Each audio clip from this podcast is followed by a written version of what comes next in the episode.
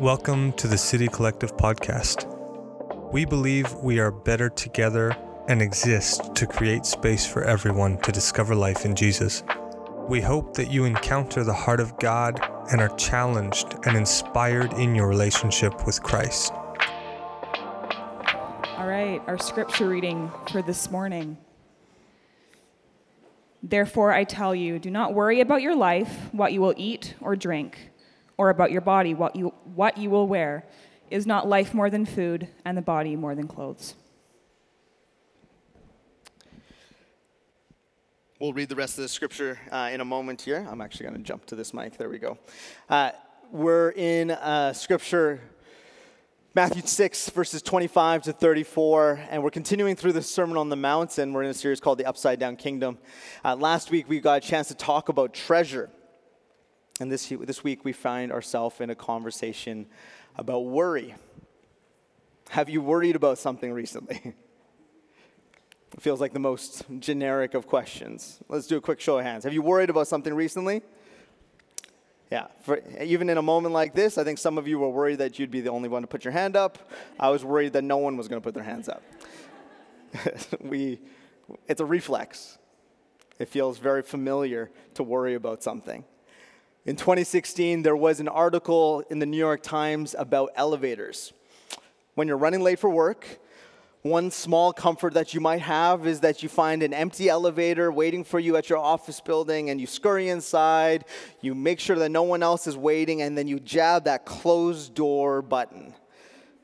The doors comply, the elevator starts moving, and you breathe a sigh of relief. This is a really familiar scenario for many of us, but what this article contends is actually it's a big fat lie. That's because most of the door close buttons in U S elevators don't actually work. In fact, they're programmed that way. Uh, legislation passed in nineteen ninety created requirements around elevators and in turn rendered most closed door buttons on elevators useless. Instead, the buttons give people an illusion of control, allowing them to press the button to close the elevator doors when they enter. And it's for safety reasons, and it's more common in the United States, but in reality, the button acts as a placebo. Makes you feel like you have control. I find articles like this or instances like this really interesting because it often speaks to our practice of seeking control, of going after controlling and deeming it necessary that I have control in order for my situation to be best. So whether closing the door of your elevator, whether that button works, maybe that's a placebo, maybe that is an unnecessary piece, but our very human feelings of worry just might be another. I've heard it said that worry pretends to be necessary, but serves no useful purpose. Here's the thing, though. I don't have to convince you that worry is a real thing. It might not be necessary, but it sure seems instinctual. Rising cost of living, atrocities around the world, family issues, work problems. We have plenty that causes us to worry. And here in this text, Jesus speaks to this intimate piece of actually being human. Jesus says, yesterday is gone, tomorrow has yet to come, but it's hard to live in the present. We worry. The word for worry is derived from this idea of to strangle, to constrict, or to choke. Worry is about something that isn't. It's about something that we fear will be. And it's defined as dwelling on difficulties and troubles, thoughts that often hold us captive. Worrying is part and parcel of our, our daily life. And here's the thing, a life without worry not only seems impossible, but to a degree it feels undesirable. We're, we're skeptical, we're suspicious of a life without worry. Because the absence of worry doesn't seem to bring us peace. Instead, I'm left worrying why I'm not worrying. And I run this cycle over and over again because it's instinct. It seems second nature. And when I don't have it, I wonder why it's not there. It must be something that's wrong with me. Now, for some of you, you might be hearing this dialogue on worry and the, the need for us not to, and you might be thinking to yourself, well, worry actually can contribute in some good ways in my life, to plan, to prepare, to think ahead. Now, there's two things I want you to t- want to talk to you about that we are not saying that Jesus is saying before we continue in talking about what he is saying. First of all, Jesus is not saying that we're not to plan. Sometimes I hear people talk about this passage, and it sounds like they believe that since Jesus says, take no thought for tomorrow, that he's saying not to plan anything. But if you look at Jesus' ministry, it is incredibly planned. It's well thought out. It's put together. And when we look at the New Testament, it says that we're not to enter into a project without counting the cost. Planning is invited. Secondly, there's a difference between the idea of worry and the idea of concern. Jesus isn't saying that we're not to be concerned about good things, about necessary things. He isn't talking about things like anxiety disorders or panic attacks. There are, unfortunately, things in our lives that are physiological issues or caused by traumatic events that cause real impact on how we interact with this idea of worry. This is not what Jesus is talking about. This isn't med- medical ignorance or burying life's real experiences. This is Jesus talking about what it is to be human. Worry is, is fear-driven, while concern is meeting life's difficulties with a sense of responsibility and awareness and wisdom. And in fact, I would say that there's a little bit of a paradoxical nature between the two things, between worry and concern, and we can confuse the two. This is not blissful ignorance. I think it's important to say this. This is not simply saying, don't worry about anything and pretend like everything is okay. In fact, we should be concerned about the things that matter to God, and to us, and to those that we love. It's normal and healthy to say, I'm concerned about my health, so I'm going to change my diet. I'm concerned about my friends, so I'm going to check in on them. I'm concerned about my children, so I'm going to instruct and discipline. I'm concerned about my debt, so I'm going to commit to a budget. This is, these are good actions that are born out of concern. But that's, that's not what Jesus is talking about. Jesus is trying to call us out to something else. As we talk, I want you to remember this idea. Jesus is calling us out of paralyzing worry, and he's calling us into compassionate concern. Out of fear-driven decision-making and into kingdom-minded thinking. And it can feel very close together, almost like razor thin. But our experiences on either side are dramatically different. Jesus wants to reframe our point of reference when it comes to worry. And his teaching's brilliant, but it's going to feel less helpful if you think that Jesus is ta- tackling matters that he's not. Jesus is taking aim at our thought patterns, at our heart condition. Jesus is talking about worry. Now, the New Testament word for worry is translated by the phrase to take uh, a thought, and it takes this word and it talks about this idea of a divided mind. Worry, it d- dwells into the future. It looks into the future and it places us there before we're even able to go there. And the problem that we face over and over is, again is that we find that we can't control every aspect of our future, and so worry perpetuates itself. Jesus really doesn't want us to worry. Verses twenty-five to thirty-four in our text, Jesus uses the expression, don't worry, three times. So we're going to look at the three things about worry through the words of Jesus and a path out of the worry that holds us. You'll notice at the beginning of the passage, you can pull up verse twenty-five on the screen for us to look at. It says, therefore. Whenever you see therefore at the beginning of a, of a passage or a beginning of scripture, uh, it is in reference to what has just been said. Last week, we talked about treasure. We talked about where your treasure is, your heart is also. And so what Jesus is saying in this moment about worry is tied to this idea of treasure, this idea of idols that we leaned into last week, that the idols that we create can form, can create, can lead us down this path of worry. And Jesus wants to address that. That is not just simply where your treasure is, your heart is also, but where your treasure is, your heart is, and most certainly your worries follow. Jesus isn't trying to isolate the two ideas. He's bringing them together. And the opening question of verse twenty-five, it says, is not life more than food and the body more than clothes? And it feels like a simple question, right? Of course it is. Of course, life is more than food and clothes. I know that, you know that, but yet it's hard to live like that. There's three ideas that we're going to explore. And then the first one is that worry is an expert liar.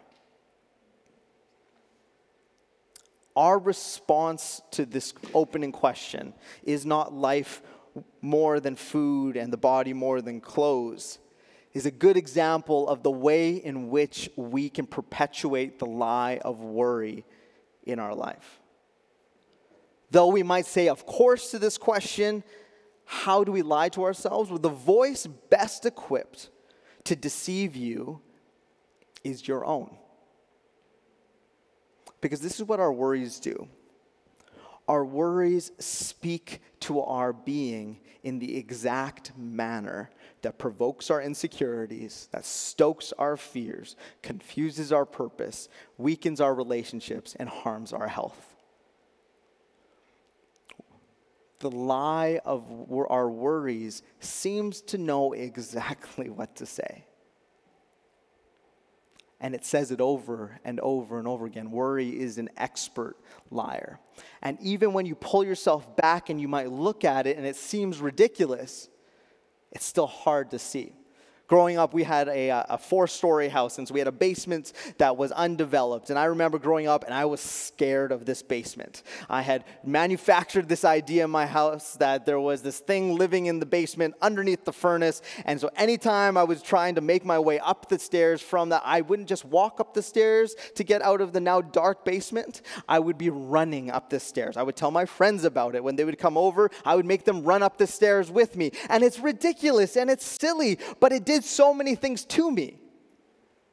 It changed the way I acted in this space. It made my heart race. It physically, I felt it. Mentally, I, I was I was impacted by it. And my actions were motivated by it. And it might seem ridiculous, but we've all got a basement with a monster in it that we would look at and say it's ridiculous, but yet it impacts us. Because worry is an expert liar. It knows exactly what to say and how to say it to make us do things that are out of the way, out of line of the way that we want to live. Researchers at Penn State University had participants write down their specific worries for ten days whenever they noticed that they were worrying. Four times a day, they were prompted by a text message to record any worries from the previous two hours. And they, they focused on worries that could be tested. For example, they focused on a worry that was like, I will fail my math exam tomorrow, not that I will develop cancer at some point in my life, not something that could be tracked. Uh, the average person reported three to four testable worries per day. And the result, a whopping ninety-one percent of those worries were false alarms. And of the remaining nine percent of worries that did come true, the outcome was better than expected. And for about one in four participants, exactly zero of their worries materialized. This finding is what we call worries deceit. It tells us a lie.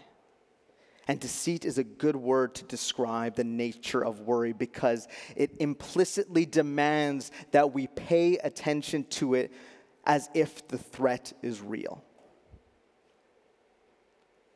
And in fact, it's nearly always a false alarm. Jesus, in this opening verse, wants us to know that worry is an expert liar, and the worries that we often carry do not even come to fruition. Corrie Ten Boom has this great quote, which he says that worrying is carrying tomorrow's load with today's strength, carrying two days at once. It is moving into tomorrow ahead of time. Worrying doesn't empty tomorrow of its sorrow, it empties today of its strength.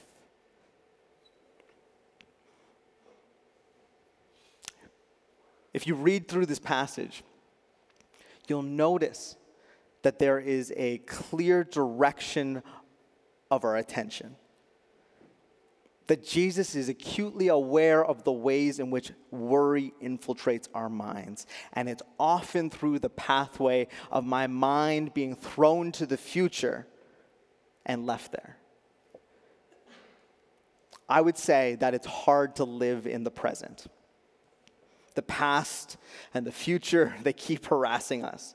The past with guilt, the future with worries, and so many of the things in our lives, They, they they can feel useful, useless or regretful, or they can make us angry or confused or at least ambivalent. And all these feelings are colored with this idea of guilt or with worry. And we hear that lie over and over and over again.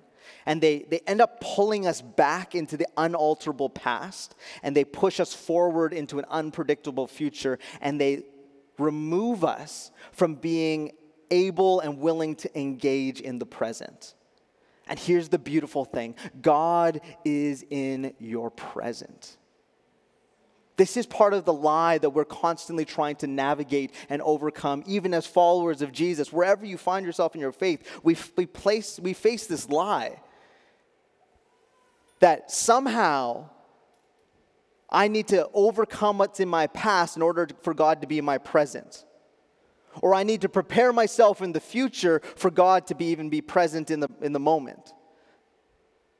We, we don't have a full concept of grace that has actually moved into the way that we live on a day-to-day basis. Instead, we think the grace was for what was, or the grace is for what will be, instead of grace is for what is. What happens when we start to believe the lies of worry is it begins to circumvent the beauty of the worth that God has in you. It takes that worth away. And it would make it seem like maybe God was there for you once and he'll make it, he'll be there for you in the time to come, but where you're at, he's not going to show up in the in the here and now. But Jesus was so for his followers hearing and understanding that God is a God of the present.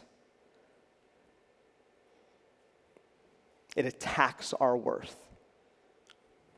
And it makes us believe something that isn't true. If you need to hear this this morning, the worries that you carry that make you feel lesser than, less capable, you feel the physiological impacts of it, you feel the relational impact of it, you feel the impact of even your actions. God is present and able and willing to be present with you in your present worry, in your present space. He's not waiting for you to get it right before he is with you in your struggle. He wasn't just with you once and leaves you to your own devices now. We serve a God that is for you in every moment of your life, including right now. And your worry does not disqualify you. Worry is an expert liar. The second thing is that worry is a bad strategy.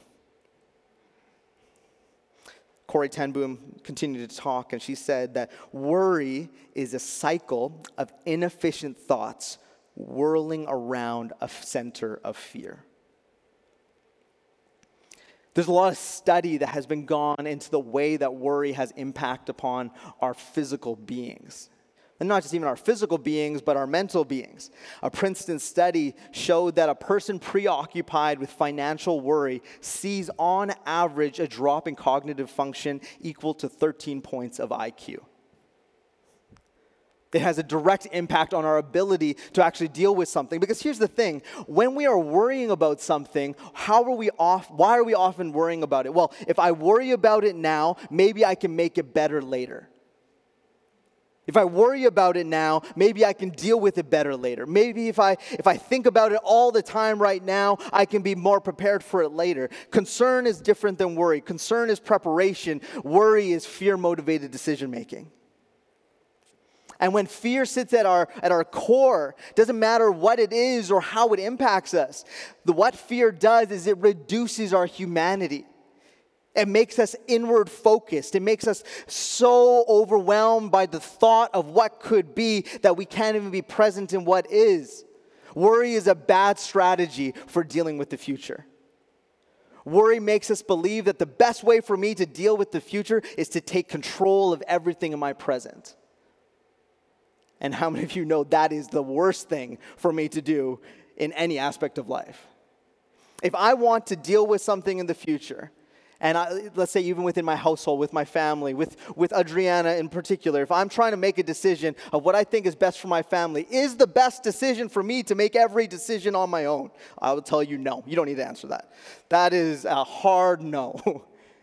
To eliminate my wife from the decision-making process, to not include the Spirit in my time of prayer, to not think about who is impacted, how it impacts my, my daughter or, or our church, to not think about all those things only does damage to what I desire for the future.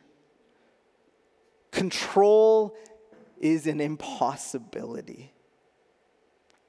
And if the strategy is to grab it, you will find it lacking. Worry is a bad strategy. I want you to think of it this way. Uh, there's something called a boomerang, which more, more often than not nowadays is a toy. You throw it and it comes on back. But for our Australians, uh, it wasn't just a, a toy. It was a weapon, if you didn't know. Uh, it was a, a means in which they would throw it out with the intention of hitting something, and if it didn't hit something, it would come right on back. We often treat worry as if it's a weapon. We think to ourselves, well, if I think about it in the future, I'm going to deal with it before it even gets to me. Ha! I, I figured it out. And we toss our thoughts into the future. And it goes out, and it goes out, and goes out. But often the case is that the enemy that we think we're trying to deal with is a mirage. So it's not going to hit anything. In fact, that worry is just going to come back and hit us just as hard. It comes back and becomes the very weapon against us that we were hoping was going to be used for us. And we can run with this analogy even more because there is this idea of worry that it's centered around fear, that it's spinning over and over and over again. And how do you often find your worry to be? I, this is how I often see it for myself, that I get this thought of worry and I go around and then eventually I just find myself back at the beginning. And then I try again, and I go back to the beginning, and I go back to the beginning. And over and over and over, I feel this conversation of worry play around in my head, and it's just a circle. It's just a cycle. It's just that's the shape that it takes in my life. This statement from Jesus, do not worry, is not Jesus' Bob Marley moment. This is an invitation. That the way in which we experience life and the worry that we carry is not the way that he wants to see us flourish. He wants something better for us. And worry is often a barrier that prevents us from stepping into it. In the second part of our, our scripture, you can pull up, I think, verse twenty-seven. It talks about the different ways in which we can think about making our life better. Can you add, can any one of you by worrying add a single hour to your life? Well, the answer is, is a hard no. that the that, that worry actually reduces our, our life capacity, or reduces our, our experience in life. But then it goes on to say in verse twenty-eight, and why do you worry about clothes? See how the flowers of the field grow. Some uh, translations will say, consider the lilies. Flowers of the field. Consider the lilies. And that language in particular is interesting because lilies in that time period would have been these flowers that popped up in the field, and they would come up really quickly and they would fall away really rapidly. They would often be even used within uh, within fire settings or in different ways within the household. It wasn't something for the longevity of it. It was uh, here, there, and gone tomorrow. Consider the lilies of the field, how we are much the same, how we can be, be similar. I came across this idea from an individual by the name of Makoto Fujimara. And he talks more primarily around this idea of kintsugi, this idea of a broken piece of pottery that is put back together with gold being the glue. That it's even more beautiful in its remaking than it was in the beginning. And he talks specifically around Matthew chapter six and how there's these three different ideas. Don't worry. And then at the end, you're going to see it says to seek the kingdom. But there's this middle piece of consider the lilies that we don't really like to do. That we want to rush past to seek the kingdom. We want to get to that place of I'm doing something, I'm doing something, and the world is going to be better. My life is going to be better. My worry is going to be overcome. But yet Jesus is saying very specifically in the middle of this process of don't worry, seek the kingdom, consider the lilies. That this is actually the strategy that I want you to take.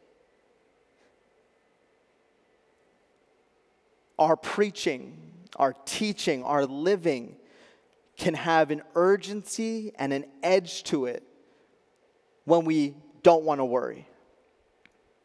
But when we don't consider the lilies, when we don't pause and reflect and look at what's taking place around us, it's often fueled by fear.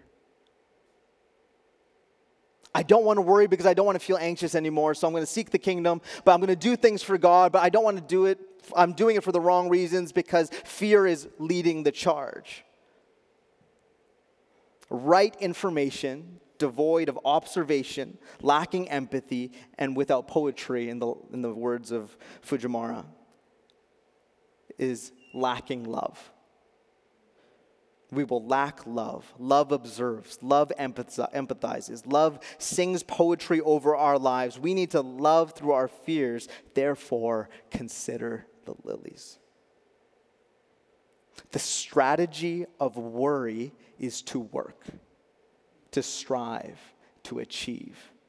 But the strategy of freedom from worry that is employed by Jesus in the process is to consider him.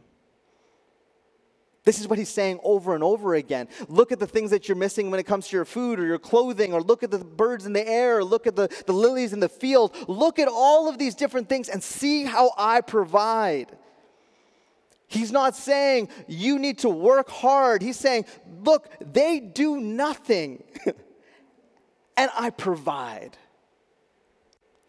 That my provision is the process to overcoming your worry, to leaning into that, to finding rest in that, to fix our eyes upon Jesus, to truly consider who God is. C S. Lewis says, if you want to understand something, you have to be willing to stand under it. When it comes to our worries, we try to stand over it. We try to intimidate it. We try to get after it. You have nothing on me. And Jesus is saying, no, stand under it and re- realize it has nothing on who God is. Consider the lilies. First Peter five says, cast all your worry on him. Colossians three says, let the peace of Jesus rule. Hear the process that Jesus wants for us, not to worry, but to consider the lilies and seek the kingdom. We need each piece. So worry is an expert liar. Worry is a bad strategy. And the third thing is worry is a false prophet. In verses uh, thirty-two, I think you can pull up. It says, for the pagans run after all these things, and your heavenly Father knows that you need them. But seek first his kingdom and his righteousness, and all these things will be given to you as well. It's interesting to note that Jesus specifically talked about pagan religions in this moment because pagan religions within that time and culture were characterized by anxiety. It was a fear of a deity who would always need to be appeased. Therefore, fear sat around every corner. If I don't get my life right, God's going to smite me. If I don't say the right thing, do the right thing, act the right way, God's going to smite me. And so our actions follow suit. Worry is a false prophet predicting doomsday scenarios at every turn that seldom arrive. This is what worry does within us. You can see it within our culture. Whenever a, a doomsday scenario seems to be playing out, or, or someone is really captured with this idea of the end of the world, how it doesn't just end, it starts with one idea, it doesn't end there though, but it continues into the next thing, into the next thing, into the next thing, into the next thing, because it's not the, the validity of this scenario that actually perpetu- perpetuates it, but it's that seed of worry that begins to seep into everything of our life. What is the words of worry that have painted a doomsday scenario in your own story that have seeded every scenario after it? Maybe you felt something really intensely one time, and that worry partially came to pass. And now every time you look around you, every time you see around a corner, you're expecting it again. It's overwhelmed us. And that worry ends up becoming this false prophet that we bow to. And the way that we try and deal with it is we try and grab for control. But our version of control is this. It requires us to paint a worst-case scenario to ensure that all of our bases are covered. Isn't that how worry works? Well, I want to make sure that everything is okay. So I'm going to make sure that I think of all of the worst possibilities and have it in place. And this is what it does. It makes our spirituality dysfunctional. Like we've said, it founds our life in fear instead of faith. And it begins to create this twisted sense of devoted righteousness, and it makes it absent of passionate commitment to outward mercy and personal sacrifice. Because my worries are the only thing that I'm hearing. And our spirituality becomes something so dysfunctional because it's not about others, it's about ourselves. And maybe that works in other faith traditions, but that most certainly is not the way of Jesus. But it happens. Even something like, uh, we better be ready for the rapture instead of living into the idea that the kingdom of God is at hand. So we don't care about anyone else really, but this is just about making sure that I'm not left behind.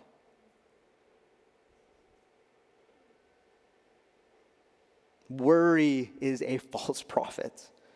Worry looks at the future anticipating bad things. Hope looks at the future anticipating good things. It's a fine line.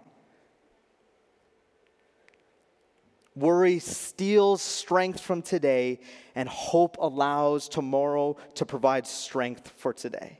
Because we look to tomorrow. We see that God is able, God is willing, God is present in that moment, so he's present in this moment. The worry that has a hold in your life, I pray that you might be able to name it this morning, to see it for the lie that it is, the bad strategy that it is, and most definitely the false prophet that it is, and you might be able to say, that's not the worry, that's not the mindset, that's not the thought pattern that I want to live my life from. If Jesus has something better for me, I want that. So how do we stop worrying? That's what we kind of end up at, right? How do we stop worrying? Well, Jesus He talks about the future not being the place we should be, the past, the place we should leave behind, but the present being the space that we're invited to find him. One of the most notable characteristics of worrying is that it fragments our lives. Worship team, you can join me at the front.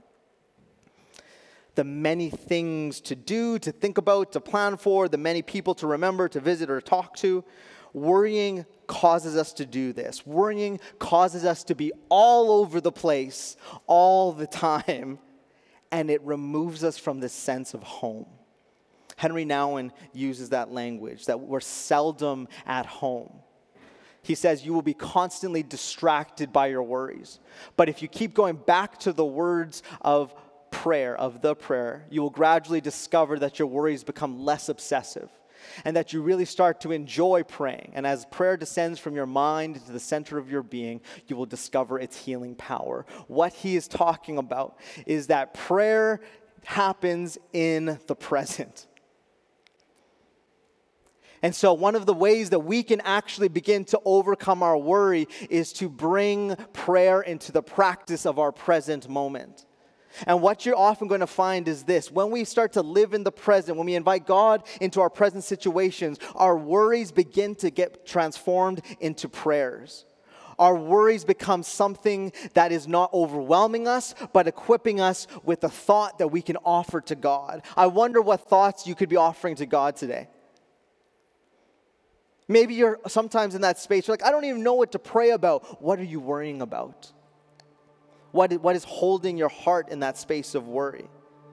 Jesus wants to bring us to a place where we can find home and presence and rest. And his call to live a spiritual life can only be heard when we're willing to honestly confess that we're homeless, that our worrying existence It overwhelms our very being, and we recognize that it's fragmenting our daily lives. Jesus says, do not worry. Set your mind, set your hearts on the kingdom first, and all these other things will be given to you.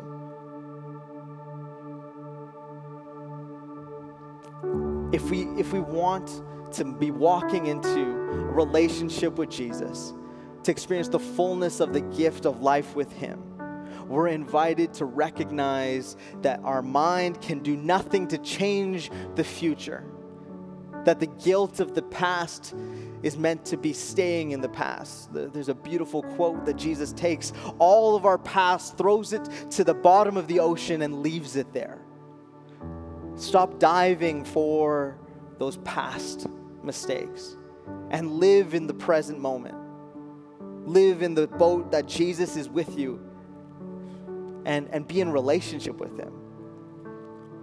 Offer all that is on the forefront of your mind to him, and know that he's willing and present to be with you in the midst of it.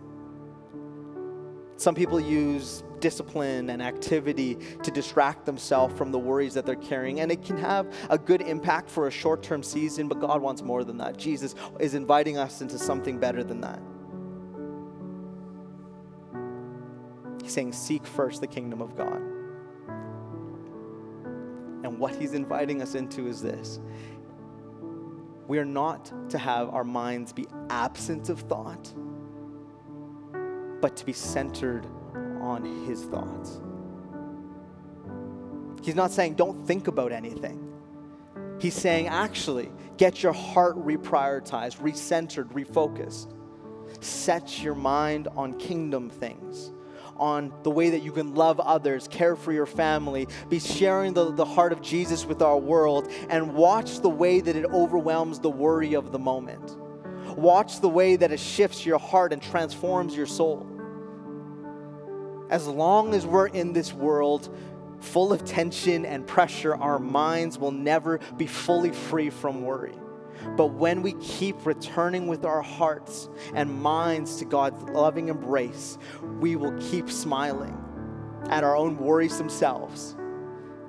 And we might have our eyes and ears open to see the sights of the kingdom taking place around us.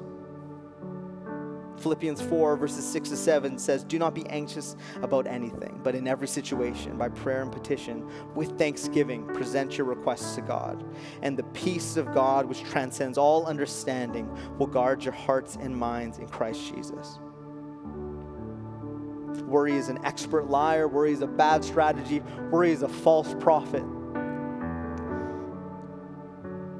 But Jesus is the Prince of Peace. He's the one who breaks the chains of our bonds in our mind and in our bodies that, that would wish for us to live lives that are not flourishing or in relationship or in community. But he asks us to shift the point of gravity in our lives, to change our priorities to him. I wonder this morning,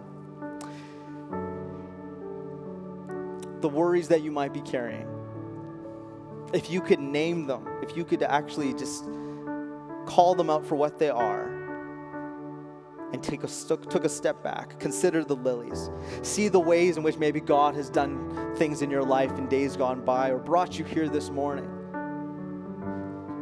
To remember the way grace found you where you were. I wonder if we could remember how that grace can find us where we're at. That our worry doesn't have to have the final word. Where worry would deny our worth, Jesus would ex- invite us to find hope. Where worry would want us to waste all the good things in our lives, Jesus wants us to consider all that is good. And where worry would want us to live in tomorrow, Jesus invites us to be living in the present. Don't drag tomorrow's troubles into today. That's what Jesus is saying. Find rest in me now, and I'll be with you tomorrow as well. Could you bow your heads with me as we pray?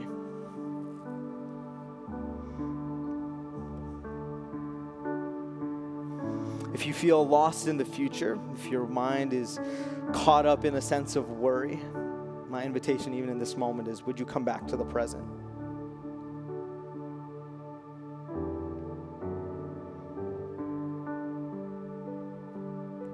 Jesus is cautioning us that if we're taking tomorrow's problems without tomorrow's grace, we will feel overwhelmed.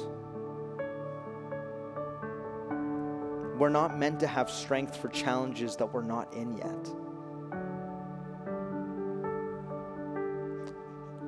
God gives us the strength for today, the grace for today, the hope for today, and he'll give us those grace, that grace for tomorrow when we get there, but we're not there yet. So worry, you have no place in our hearts. And if you're worried about the unknown,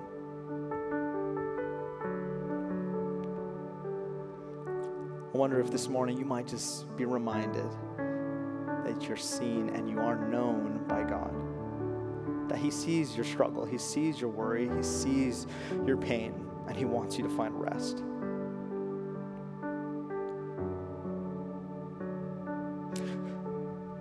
So Holy Spirit, we invite you into our hearts this morning that you would begin to rehabilitate our priorities, our our focus, our attention, that where our treasure is has become lost, and our hearts have become lost along the way. Every day we need to see our minds renewed and our hearts redeemed. So we ask that you would give us your grace fresh each morning, and fresh right now. Unconditional love that we have done nothing to deserve, that you, but you give it freely to free us each and every day, to free us in this moment. You don't have to be held down by those thoughts and those fears.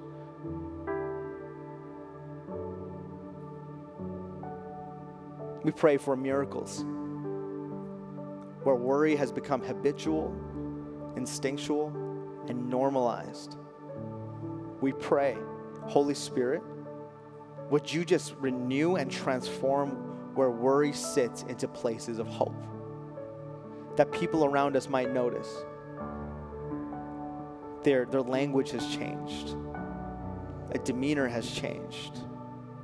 Mental capacity, physical functioning, all the ways that worry would, would wish to do us harm and do us wrong, may hope find us, take root, and bring forth new life.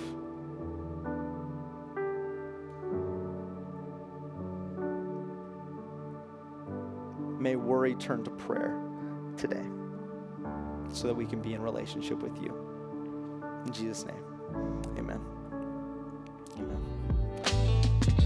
Thank you for listening to today's message. We hope it encouraged and blessed you in your walk with our Lord Jesus Christ. To keep up with City Collective, make sure to check us out on Instagram and Facebook at City Collective Church. Have a great week.